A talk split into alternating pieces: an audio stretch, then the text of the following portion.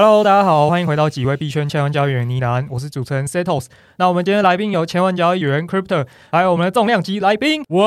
哇，我们的深宏大。Hello, hello, hello. 那我们今天呢，很荣幸能够邀请到这个股票界的大前辈深宏大。今天的主要就是要来访谈啊，深宏大。第一个是说，哎。深红大呢，我们都知道他过去在这个股票圈啊有相当辉煌的战绩。那我们想了解说，为什么深红大呢会涉入这个币圈？那又是从什么时候开始了解这个加密货币的呢？那第二点是说，我们想了解一下深红大如何去建立这个投资加密资产 SOP。那我们都知道说，加密资产还有很多的特性，其实是跟股票是相当的不同的。那我们想要了解说，那我们是可以透过哪一些渠道呢，建立一些基础的知识？那又如何去试单呢？那像是币圈这个节奏这么快，我们过程之中要如何去修正？那第三点呢，我们也想请申宏大分享一下去年十一月那一波加密资产的这个大失血，那他是怎么样应对的呢？最后我们也有一些相关的消息会宣布，那我们就敬请期待喽。好。那就非常感谢 Setos 这个非常完整的一个介绍一下今天会过的几个主题。那就像他讲的啦，只要是你在股票圈待过的人，大概都会了解这个深红大是非常有名的前辈。那如果你是一开始就接触原生币圈的人的话，可能相对比较不知道。那就简单讲一下，深红大就是一个在二十六岁就已经靠股票超过了千万资产的一个人。我觉得他非常厉害一点，他转换的非常快。他是先从那个巴菲特价值投资开始，然后再后来就是到疯狗流这个阶段，再到现在可能又开始涉足加密资产这些领域。所以其实深宏大是一个变化非常迅速的，那我觉得这也是对听众一个非常好的一个学习的一个对象。好，所以第一题说为什么了解区块链这些，就是去年的时候，因为就大多头嘛，所以听到一堆人就是在 FOMO 我这样子，所以 很多人呢、啊、就包含了股票的朋友，然后应该说原本有一些在美股或台股做的蛮好的年轻人，然后后来他全部转战加密货币，而且他是 all in 的那一种。然后我就蛮惊讶，为什么他会这样子换？所以就慢慢的开始了解。我其实还蛮积极的啊，就因为以前就听巴菲特说这个东西全都是泡沫嘛，全都是狗屎这样子，所以就没有多加了解。一直到后来慢慢了解之后，我感觉有可能这个东西在未来十年，不要说加密货币，就区块链这个东西，这个技术可能是未来一个很大的趋势啊。所以这也是我觉得，诶。我身边比较厉害的年轻人，他为什么敢 all in，就让我好奇嘛，所以我就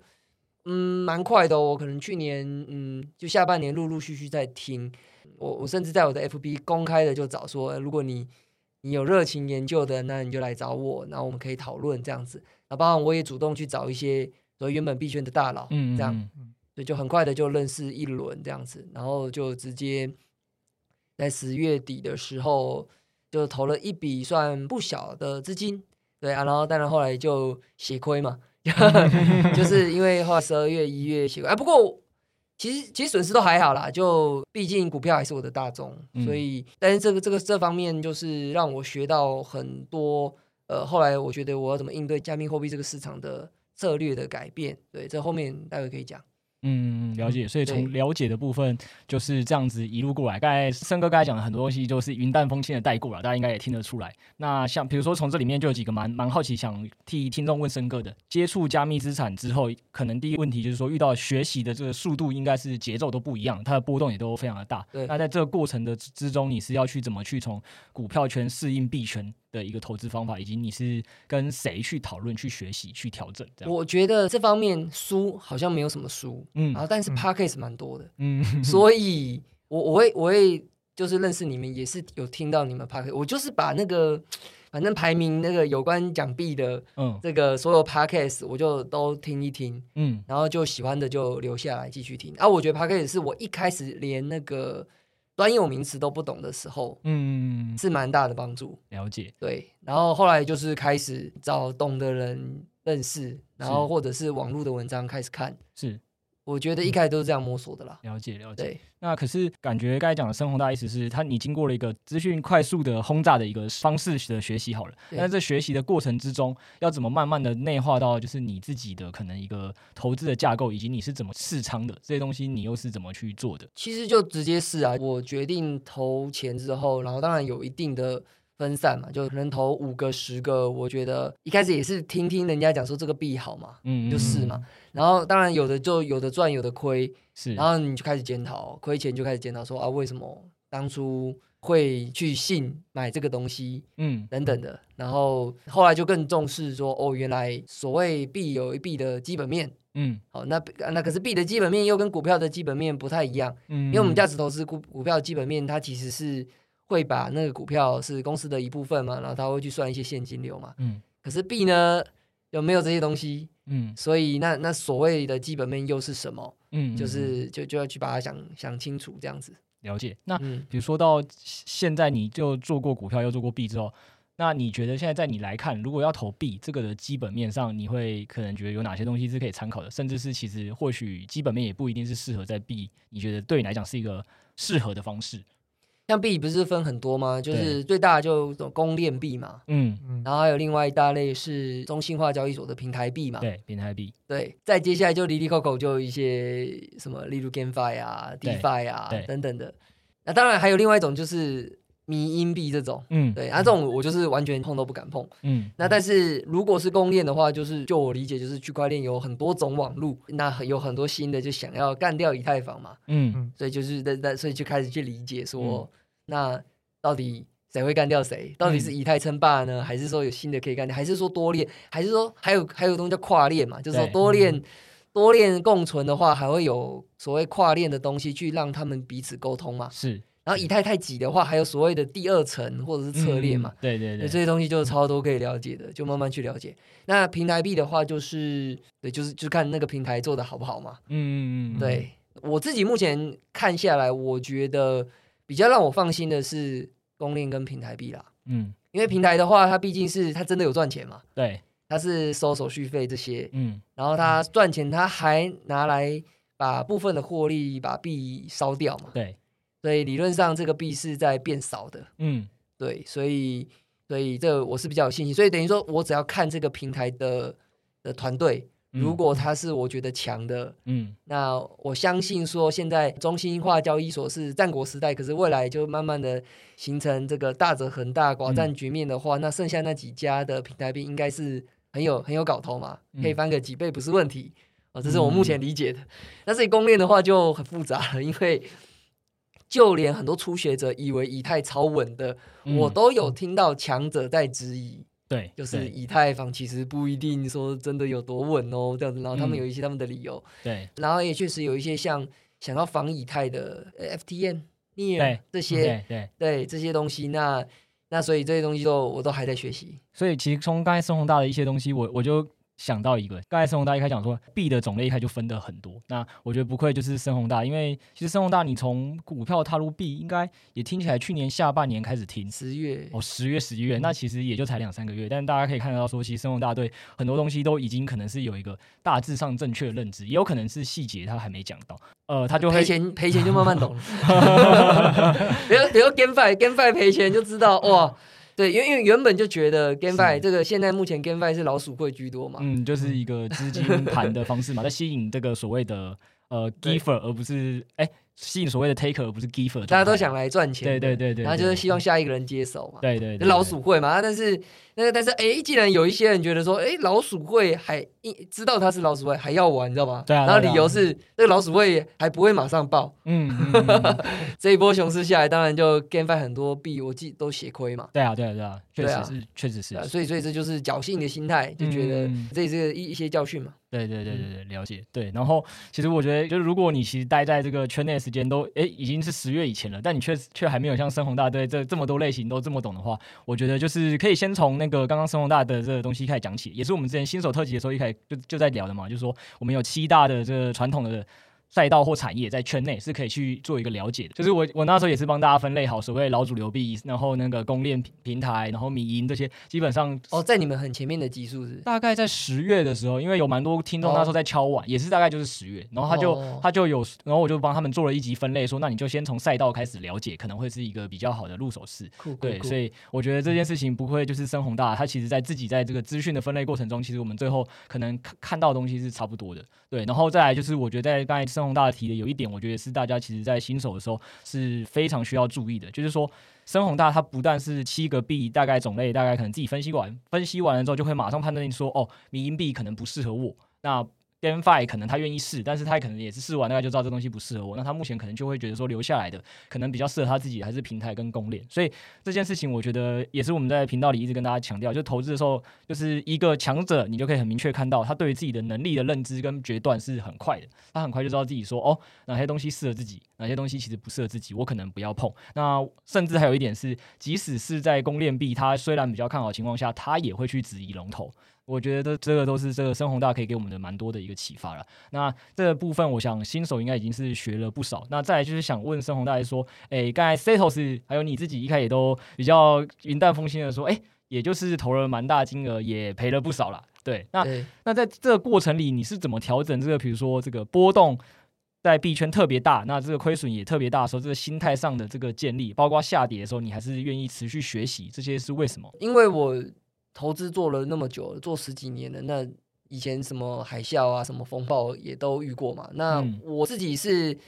算乐观，就是觉得，嗯，反正重点那个赚不赚，最后赚不赚钱，都是你有没有做好的投资的决策的一个系统架构这样子。是，所以我不会因为一次的受伤就就觉得说啊，这个地方没戏了，怎么样？嗯，因为因为像这次的十二月、一月这样子的跌。它也不算是你们历史上很恐怖的跌嘛？对啊，你们历史上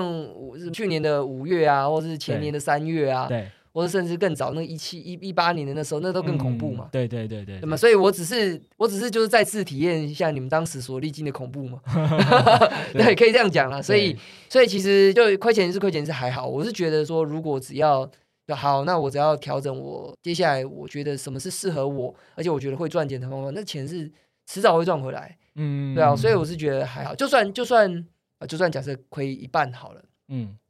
哎、欸，我我应该没有投入的金额，我应该是没有亏一半啊。嗯、但是但是你知道再涨一倍回来，其实就赚回来啦。对，那那你下一波牛市涨一倍回来，不是什么难事嘛？是是，对对对，所以就其实重点是要摆在说，好，那我学到了什么？那我应该要怎么改？嗯嗯嗯。所以比如说我就会觉得，对我来说，hold 着币死抱着币是我是绝对不能接受的。嗯，对，我知道有些人是。他是那种超级信仰者，所以他对 觉得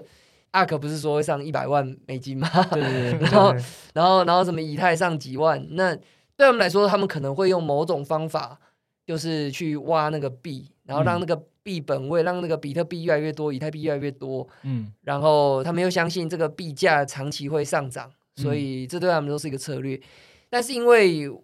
就我的理解是，我不管什么什么，你什么 Plan B 还是 Plan C 这边预测说，哎，会会到哪里？好，我觉得我都会打一个问号啊，就是我觉得，嗯，这有可能会出错哦，所以有可能呃，比特币真的会上十万、二十万、三十万，但是它也有可能跌回一万，嗯，甚至就跌到更很扯很扯，因为这个东西其实是共识去推出来的，所以对我来说，我。就不能接受说我就 hold 着它，然后被它腰斩再腰斩再腰斩。嗯，对，所以我现在的态度就是好，那我要去一样把我股票曾经所学到的教训，是我我我为什么价投转疯狗流？是，其实我也不是转了，因为我现在也是很多策略在进行，所以我其实都有做。那、嗯、只是说我很大一部分的策略摆到风口流，是因为价值投资它投资生涯那么长，它一定会经历一个。就是一个很恐怖的下跌，可能是腰斩哦。可能这阵子投资股票的人很有感觉，他可能手上握的那些他所谓曾经信仰的那些哦美股的科技股哦，可能就有腰斩，甚至更多。那、嗯、那个真的，你实际上体会，你才知道那有多痛苦。就是你看人家说哦赔多少，都觉得自己好像还好可以承受，那自己真的这样子被腰斩，就知道会有多痛。嗯、所以我就是知道说这样不行，所以我要控制那个滴滴，也就是所谓的回档，对，所以才会转疯狗流。所以我目前就是也在币上面，我也是这样的想法。那好玩的是，好玩的地方是，就是我在投入币之前呢，我就已经有请教过一个朋友，那个朋友是做价值投资的股票朋友哦。嗯嗯。然后他就跟我说，币这个东西没有内在价值，所以它跌起来很恐怖。所以你在币呢，你最好用疯狗流。然后他说他已经用币安的 API 完全程式化了，他已经回测嗯疯狗流的类似疯狗流的做法。然后回撤，然后他就是所以什么破线就一定会砍，一定会停损。嗯，嗯然后他说他是这样做的，然后那时候我就听，哦，好好好，那我就这样听过去了。然后我就不信邪，你知道吗？就照样 hold 我的币。然后我想说，就这些钱嘛，大不了赔光嘛，嗯、我就 hold 我的币。哎、嗯，结果哎，这次真的就是学到教训了。是就是当时他就这样跟我提醒，所以当时十二月，比如说第一根长黑下来，他就全部砍掉。嗯嗯。然后，然后整波的下跌都没有进场。嗯嗯。就完全躲掉。嗯。所以就是不经一事不长一智，是对，大概是这样。了解了解，我觉得在这过程里，好像也听到曾宏大好像在股票跟币圈一开始的经历都蛮相似。一开始其实你在股票也是做手价投嘛，价投完之后，后来其实你就是刚才聊到说，因为这其实在过程中下跌的那个痛是不知道何时是底这件事情，一是可能有点反人性，那二也是确实你看错的时候，可能就会是一个比较大的损失。所以在这个过程里，你可能也慢慢觉得哦，价投可能还是一个底，就是它还是要辅助你去筛选公司，但是在这个。疯狗流上，就是在这个停损上啊，在可能部位控制上，你就是要更有决断，而不是一开始就觉得要。我就讲，我再讲一个例子，就是巴菲特，他我们在看那个故事的时候，就是一九九九年，是。他其实那时候是腰斩的，嗯。嗯，就因为那一九九八年他可能就开始落后大盘了，嗯，那一九九九年他是整个腰斩，他其他的网络股就整个涨疯了，嗯、然后什么少一堆的少年股神呢，就是。嗯。就是整个赚爆了，然后那时候就是很多杂志就开始说华伦你怎么了？这样子，然后一堆人就是上媒体说啊，这他的方法不行了，所以他一九九九年是腰斩，嗯，我们当下看都会觉得嗯，可能没有那么感受不出那么难受啊，但你实际体验你就知道说哇，真的体验真的超难受的，对，所以光是比如说这两个月，呃，美股的小型科技股又在大跌吧，对，嗯，然后蓝筹股是比较撑的嘛，嗯嗯嗯，对，其实。其实有做的人就知道，他们其实那样子，他们是非常痛苦。对对对，而且如果他原生可能就是已经习惯在投资股票了，那个股票这样子的波动度，我觉得对他们来讲已经够痛苦了。这个是绝对可以理解，可能跟我们这个币圈出现斜斜那天一样痛苦之类。对对对对对对对。所以 你讲的没有错，就是我现在转到币来，有一样的，就是吃到亏以后才知道说，哇，原来的控制滴滴很重要，所以疯狗流很重要。是是是，是，可能也是跟深宏大陆币圈的时间点听起来背景有关啊，因为说。呃，如你所说，很很多其实币圈的原生的投资人，或你刚才讲说，为什么这里面币圈我觉得特别就是有一个 HODL 的文化，就是因为确实从他们过去的这个经验里，HODL 就是白眼后嘛，对对对，HODL 就是所谓的 buy and hold，就是实际上比特币过去十年就是证明涨了十八万倍、二十万倍给你看嘛，然后很多币就是好，不论它怎么跌，它最后就是会涨回来，对，但但是可能比较少人。会去思考问题是这个历史的经验到底只有几次，就是才两次三次，所以它就是一个很小样本的事件嘛。那在这个小样本的事件里，然后但当你要说它有一百趴的成功率，好像也不为过。但是大家都应该不想遇到的点是说，当这次换你哎决定要用这个策略的时候，就你发现哎这次刚好是不灵验的那一次啊，因为你的可能身家都已经放进去了，然后结果突然遇到了一个这个像你刚才讲的一一叠一个血洗，就是四十趴五十趴的时候。那那我的资产直接腰斩，然后你又不知道下次要等几年，就是这样子的策略。其实我觉得是很多，就是一开始为什么圈内这么多人虽然。呃，我觉得他们是喜欢用这个流派，会有这个文化，是有这么一个背景来的，但他们却可能没有像深宏大，因为其实有在股票圈的这些资历，或者可能之前就在这个股票上的可能经验上没有那么充足，所以他们在这边就觉得啊，反正币圈就是长这样，这是一个。再就是刚好你去年进来的时间点也是嘛，就是在一个这个市场最大，算是算大好了，那时候也算是最后一段，就是说，我就是大韭菜，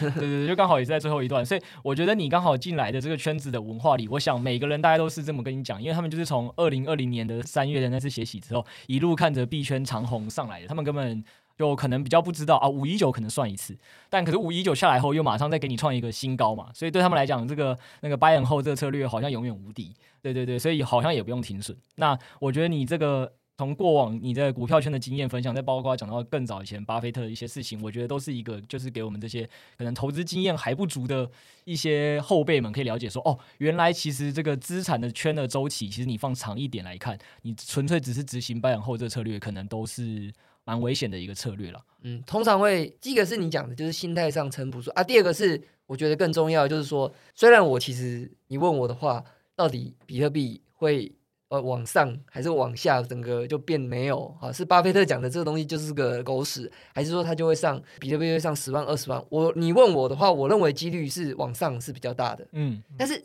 但是它是百分之百嘛？这就是个问号嘛？嗯嗯嗯。对，所以它如果不是百分之百，它假设就算是有九成几率往上，可是一一成的几率是这变没有的话，嗯，那你用这个就是死跟他撑的做法，理论上就是不行。嗯嗯嗯嗯，对，因为因为你如果就发生了，那你你又 all in，那就是那就惨了。对，哎，讲到刚才是 all in，我觉得深宏大在刚才前面的在分享故事里又讲到一个我觉得蛮大的重点了，就是为什么其实你一开始在币圈也敢执行类似这种就是 buy and hold，然后比较不停损的做法，也是其实你有做好一件事啊，就是你的所谓的部位控管嘛。虽然对，可能你的绝对金额听起来很大，但是。实际上你投进去的时候，你你也是说一句话嘛，就是其实这部分钱赔完了，对你来讲可能也还好。所以其实你可能在投的当下，你就已经帮好自己决定好自己的最大风险损失大概在哪里。其实你是画好了一条线了。所以我觉得这也是一个比较专业的投资人会去做的一件事情，就是我今天可能去试一个新策略，或者是去试一个新的仓位前，我们都会去思考的一些东西。就是一开始在这个架构上，我就要打多少钱，然后怎么样状况下，其实是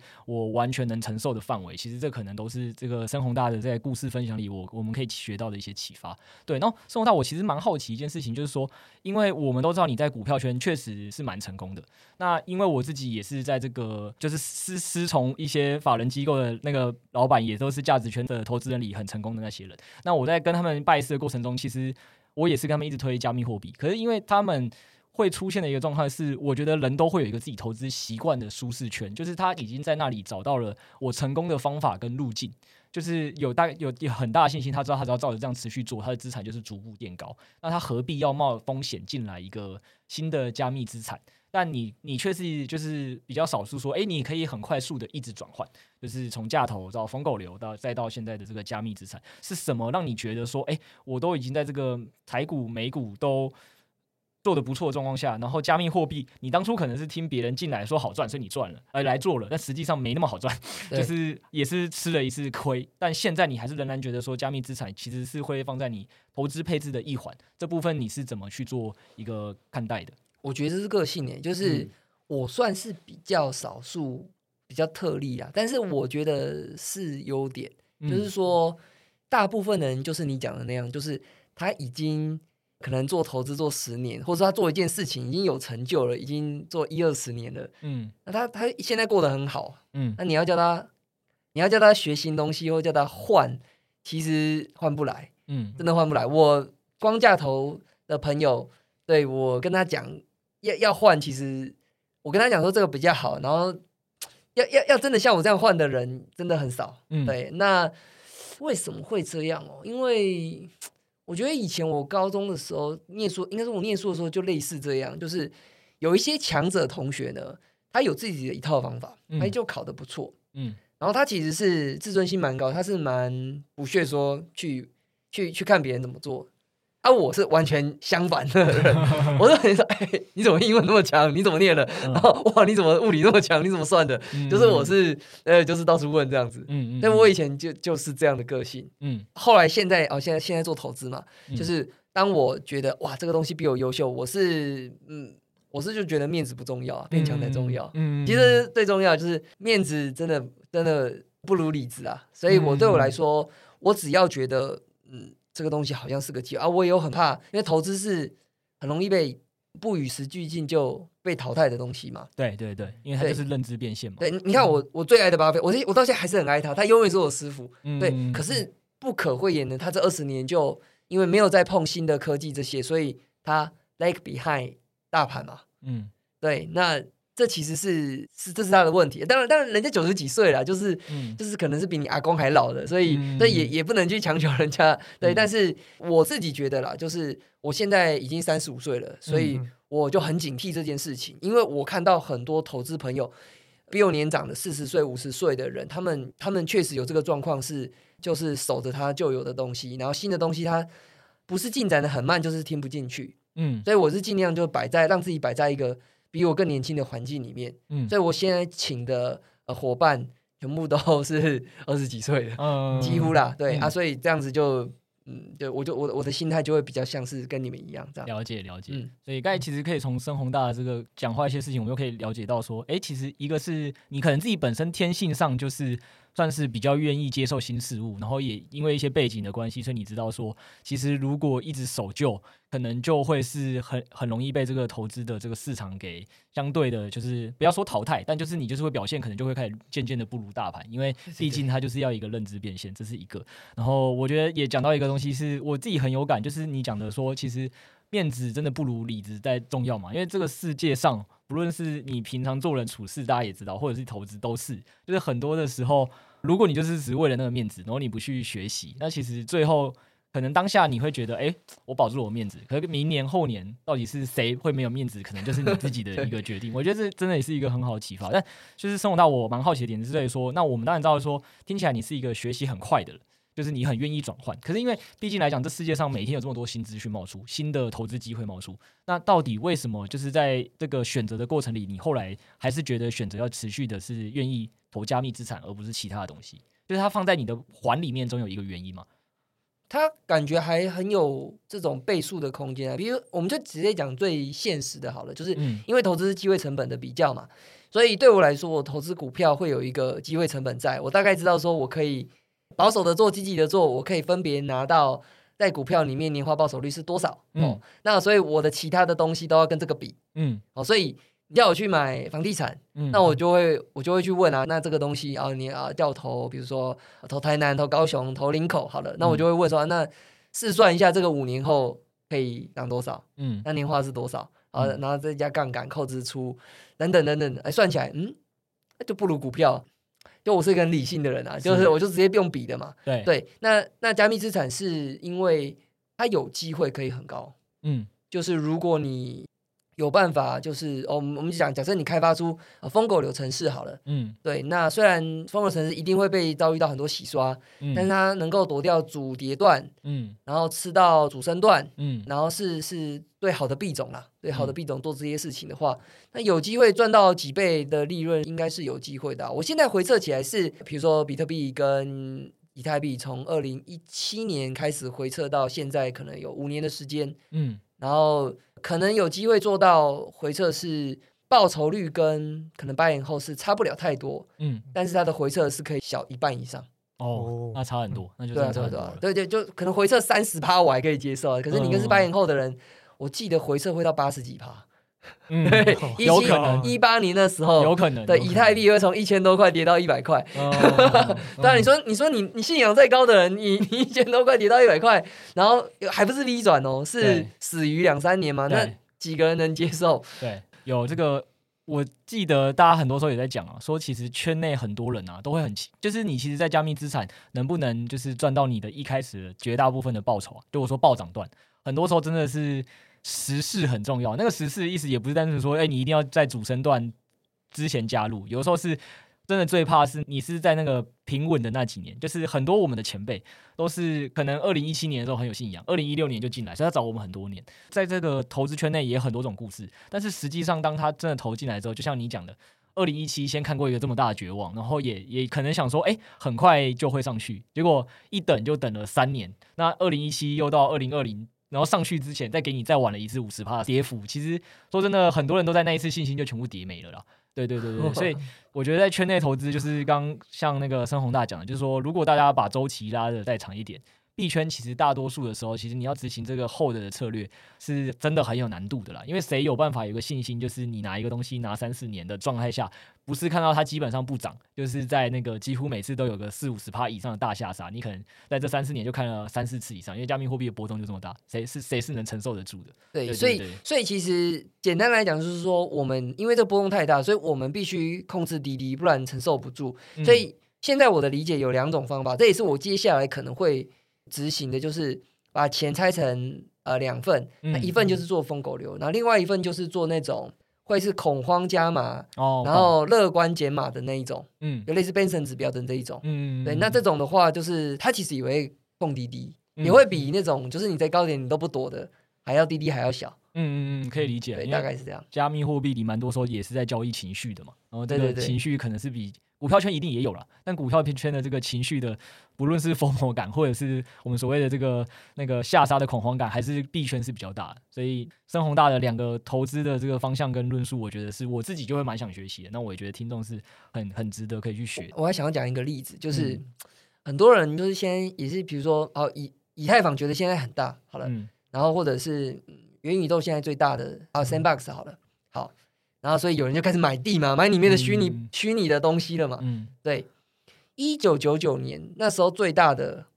网络浏览器啊，Net Netscape 啊，后来就没了。嗯，我知道，这个我知道，这个我知道。所以反正现在这个东西是很新，然后很早期，然后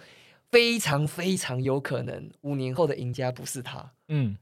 对，完全理解。所以反正我就话讲到这里了，嗯、所以你自己要怎么去，你要怎么去压，就你自己决定这样子。嗯，其实深红大讲这个，我我这边也可以 echo 一个东西，因为我相信这一集到时候你的很多可能股票的粉丝听的时候，也会因此而在了解加密货币多一点。我觉得大家可以先去做一件事，就是网络上有这种表，你就去查一个大概说叫十大市值的排行表，历年你就会发现，哎，确实如深红大所说，这个前十大的这个排行表啊，大概除了比特币，目前都还是一直是第一啦。其他的东西大概都是可能三到五年后就会有一些前面出现的，哎，你当下觉得怎么可能会不见的东西就不见了，就是就是不会就不会出现在前十名。那所以其实在这个过程，大家多去回看这些所谓的历史资料，多去做一些前面的功课，或许在你后面在做这个币圈投资的时候，你会有一些更正确的认知。然后像生活大讲的是，可能一开始投资前也要先进行很大量的 Podcast 的学习，就是这些都是一些我觉得生活大作为一个。过去已经复制，呃，应该说曾经证明过他的投资体系，在一两种的方法策略都能成功的人，他到底是怎么去切换到一个新的的资产，都去做一个示范。你那时候跟跟我聊的时候，我也是蛮惊讶，就说，哎，原来你又这么快在币圈的疯狗流已经大概找到一个方法，是可能。绩效不至于差太多，但是这个滴滴回档差可能已经缩到不到原本的那种可能一半的这种方式，其实就是一个我觉得非常厉害的一件事情。就刚好伙伴也优秀，这样子。对对对，嗯。那最后就是也蛮想问深红大，就是说，因为目前啦，我我们自己有有在做一个呢喃猫的一个社区啦，我相信你也是知道。我一开始邀请你加入的时候，你还就是蛮谨慎小心的嘛，就跟我说，哎，这个。可能你要再观望一下，你目前也还在找一个适合和和学习跟待的地方，对。嗯、然后后来就是，也就是想说，好，没问题，那就是邀请你来在我们的那个日不落的社群，就是我的那个三十名研究员那个社群里，就是一起看一下我的研究，我我跟我们的研究员们都是一起怎么做讨论的。对对对，然后就这样一个月时间，我看也看过，你应该也看到我们除夕夜在那边讨论报告是吗？对 对对对对对，然后这样都一个月过完了，那我想说，不知道是不是有机会，就是在这个状态下，在这次 podcast 里跟你做一个邀请，就是一起跟我们的这个猫友，就是未来可以一起的这个讨论跟学习，因为我觉得你的很多的币圈学习的一些的经验，我想是可以作为很多我们这些新手猫友们他们在学习加密货币时的一个很好的表率。OK 啊，因为。我自己呀、啊，我自己，我刚刚讲到疯狗流好了。我那个疯狗流的话，我并不是对全币种疯狗流，嗯嗯嗯，对我只对我看好的币种疯狗流，嗯，对，所以好的，那所以看好的币种怎么来？对啊，对啊，对，就是说可能啊，假如市值前哦，我们讲五十大好了，那我要挑我看好的基本面的币种，可能有十个，那我要对它疯狗流的话，那基本上就是要有很扎实的研究基本面的。能力嘛，嗯嗯嗯，对，所以老实说，我觉得你们的报告真的很认真写，嗯嗯嗯，对，所以本来就打算说在猫这边就是认真的每周来看一下，因为你们应该是每周出报告嘛，对对对，蛮蛮硬的，而且而且而且你那个报告好像还不只是就介绍而已，你会最后会出一个类似说 action，就是说你可以怎么做？哦，对啊，因为。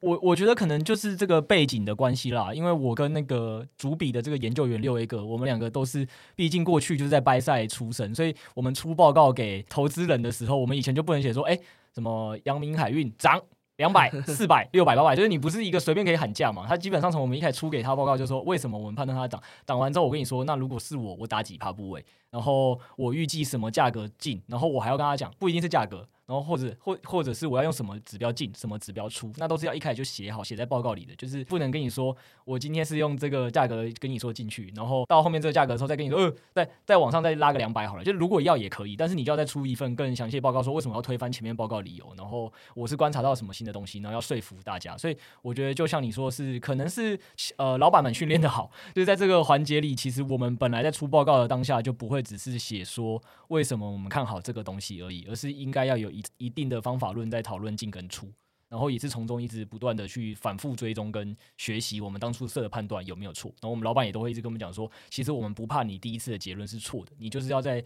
像盖深红大讲的，其实投资就是一个你第一次结论错了，你才有经验，然后你才会有第二次、第三次、第四次有下一次修正自己做错事的可能。那唯一重点可能就是你的部位上要控制得好，才不会在一两次出错的时候钱就不见。所以讲回来，我觉得就就你如你所说啦，我觉得。我们当初在做这年猫，其实也在做这件事情。就是我觉得大部分可能大家投资股台股、美股的时候，不像专业投资人会去思考这些。就是我只单纯看好某几个理由，我就进了。他从来没有会去想说，为什么我要什么时候下车，或者是我要在什么样的状况下就是减部位，这些都不会是可能传统的没有受过训练的投资人会去思考的。可是这个可能就是因为我就是老板的训练，所以在这个。过程下，我们就会是比较在乎这些，所以我们在报告上，然后或者是哎，深红大家应该也会看到，就我们的六 A 哥之前他自己是蛮推 Taylor 上一些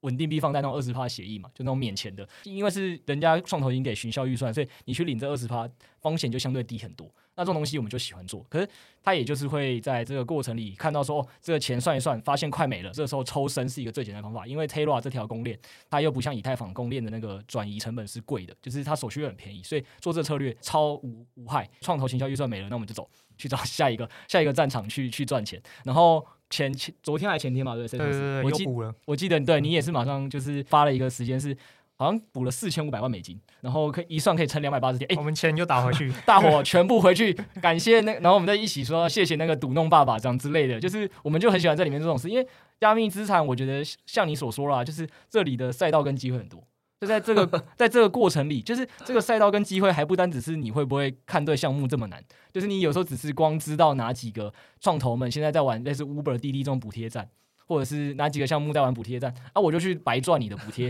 就是就是这个风险是能有多高？那不错啊。对啊，对啊，对啊。欸、对我补充一下，就是说，我觉得对我来说啊，对我本人来说，或者说对做有做股票的投资朋友来说，就是去了解区块链的这些基本面。其实还有一个很重要的理由是，你要去看这些新东西有哪些在威胁你可能投资的旧东西。嗯嗯嗯嗯，就是如果如果你发现这个 DeFi。哇，这个这个太强了，这个有机会取代银行的什么什么什么？对，那或者是现在是取代银行比较多啦，但是它应该还会不止取代银行，它应该会蛮取代蛮多。这种大概意思有点是类似说，DeFi 目前啦，因为它毕竟叫去中心化金融，所以可能是取代金融相关的机构或服务比较多。但其实像那个 NFT 已经就在改变了这个可能艺文产业啊、音乐产业这类的。是啊，是啊，是啊，对对对对。所以所以其实反正了解新东西就不是坏事啊。嗯嗯。就对我们就算是原本投资股票的人来说，你也懂得就是趋。吉避凶，嗯，我懂你的意思，就是当我了解一个新的技术的时候，其实，在可能会对我原有的投资的产业未来可能出现影响时，或许我就会更积极的关注我这个产业何时会被打败，或甚至我就会开始做部位的减码。就是在原始的投资上，就是这这其实这其实比较小看这个东西。我我老实说了，讲这个有点大逆不道，但是我觉得，嗯，我觉得巴菲特在过去十年有犯很多这样的错误。哦，所以他所以他沃尔玛有点砍太慢，嗯，然后他会去投 IBM，嗯，然后对，然后他银行也砍很慢，嗯，这些都是一样，就是他新新的东西不太懂，所以他感受到威胁他原本就有的东西的威胁这件事情太晚才发现，嗯嗯嗯，对，有，其实其实你讲到这个类似大逆不道。我其实有跟我那个之前的老板也聊过一次，我就跟他说，老板，其实我为什么一直很鼓励你们去了解加密资产的原因，是我一直觉得股票投资这个行业很有可能会变成投资里面这行业的传产了，就是实物上这个世界又在进行一次典范转移。就是我没有说加密资产现在没有一堆的泡沫，但是我觉得加密资产你确实也可以看到是最多的新技术在发生的地方，就是。毕竟这么多人才，这个现在网络文章也都在写，就是 FB、Google 他们现在也是得每年一直调薪，去避免这个 Web 二点零的人走到这个所谓的 Web 三点零的世界，就类似这样，所以人才就在往另外一个地方移动。那你也看得到，就是之前可能 FB 的，就是一个产业在冒出来，就是看那些首富多年轻就出来嘛。那之前可能就是可以看那个 Mark Zuckerberg。那后，后来就是可能 CD 赵长鹏，然后 FTS 的这个 SBF SBF 这些都是，所以就是说，其实我就跟我老板说，你其实从这些东西都是一个过往已经证明的指标，一个产业也好，一个技术也好，它正在崛起。但是如果大家都只是把它视为泡沫，然后你完全不去管它，不去理它，那我觉得第一个问题点就是以产业的角度或者是一个技术在发展角度，你就是选择了错过，这是第一个问题。那第二点是我那时候也跟他聊一件事情，是为什么我跟他说。我觉得这个股票投资未来有很有可能会变成传统产业，原因是你看这么多。我我跟这个六 A 哥其实就像森宏大讲的嘛，我们就比你更年轻之类的。那甚至是我看我的学弟妹，早就都已经以前我在学生时代的时候最夯的社团之一就是证券研究社，就是大家都是研究股票嘛，都想靠股票投资致富嘛，一堆股票讲座。然后在大概两三年前开始，就是你就会发现各个学校就是。台证清交里就开始出现出现的是区块链研究社，那这东西就越来越夯。那实际上这个概念就是说，当年轻的人都开始接触的东西都已经不是股票了，那他从一开始就觉得区块链的投资是很有趣的。那不要说这东西会让他赚钱，就是一堆人也是在股票圈一赔钱赔了三四十年，还不是继续投。所以在这个逻辑下，我之前就看过一篇报告，我就跟我老板说：“你你去看那篇报告，我就讲很有道理。”他就说：“其实你去分析每个人的这个一生的成长的年代，他就是以美国人的成长去做分析的，说每个人在他三十五岁到六十岁，他是他人生最有钱的时候。为什么？因为很很合逻辑嘛。三十五岁前，可能你就是还在公司慢慢升升职，所以你的薪水在慢慢的增加。那可能三十五到六十岁又会继承一些上面的遗产，所以在这个过程里，他的资产会。或他的购买力或投资能力都会慢慢的上升，但这个上升的过程里，他会习惯性的一直把钱投在他原本投资的地方。所以为什么可能在某一个时代里是那个黄金的资产一直涨？那就是因为那个年代的人就一直都在投资黄金。到后来下一个世代崛起之后，下一个世代喜欢投资日股，所以日股他就画了一个说，二十年来好像那时候已经涨了四十倍吧，大家就会觉得哎。诶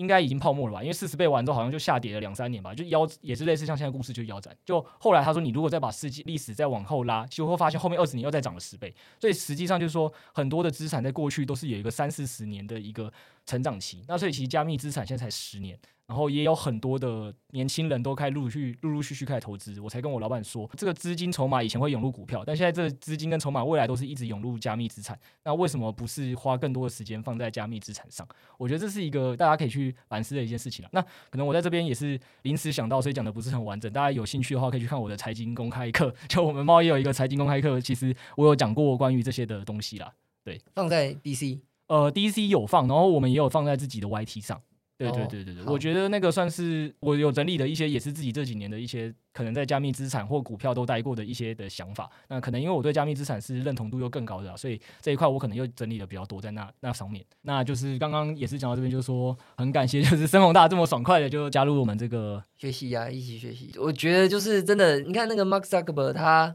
他好像大我一岁吧，嗯，可是我怎么感觉到以你们现在这个年纪。会把他当老人，他明明才三十几岁就已经被当老人，FB 是个老东西，这太可怕了。所以我真的真的是这个要多请几个年轻人，不然不然被淘汰。我觉得这这件事情蛮有趣的，就是像我们这几天美国在打 Super Bowl 嘛，就可以看到说，哎，大家都在疯狂的下广告，是哪一个产业下的？就是加密货币产业。对啊，然后直接把那个网站搞到当机。我记得 Coinbase 那个真的超扯的，Coinbase 到底出多少行销预算我有点忘了，但我只知道行销预算里的有一环是三百万美金，然后你扫到他就直接是呃直接给你比特币，对，这超扯的，他给了三百万美金的行销预算，还不是给这个企业主。是是给这个你去办这个 美国的散户们，对对对对 对，这真的很扯。那那有比这个更好撸创投的钱的年代？我都怀疑是有一种劫富济贫的。对对对对对对，好，所以讲回来这么多，就是我们可能之后就是看，我就找六 A 哥跟你一起，就我们那个一起写这个报告的主笔，我们可能可以在一起定期的来讨论一些我们写出来的报告，跟你一起交流讨论。那也就是把这个东西可能就是发给所有我们的猫友，可以就是大家了解说，哎，以升宏大这个过往就是已经有在。传统的世界投资的人有一定自己的经验跟心法的，你在看我们报告的时候，你会想了解什么跟产生什么？我想可能会也帮大家的报告再进行一个更聚焦，这是第一个。那第二点是偷偷的想帮自己安排一个福利啊，对 不对？比如说不知道能不能请森宏大爷偶尔的在我们这个猫区，比如说我帮你开个专区，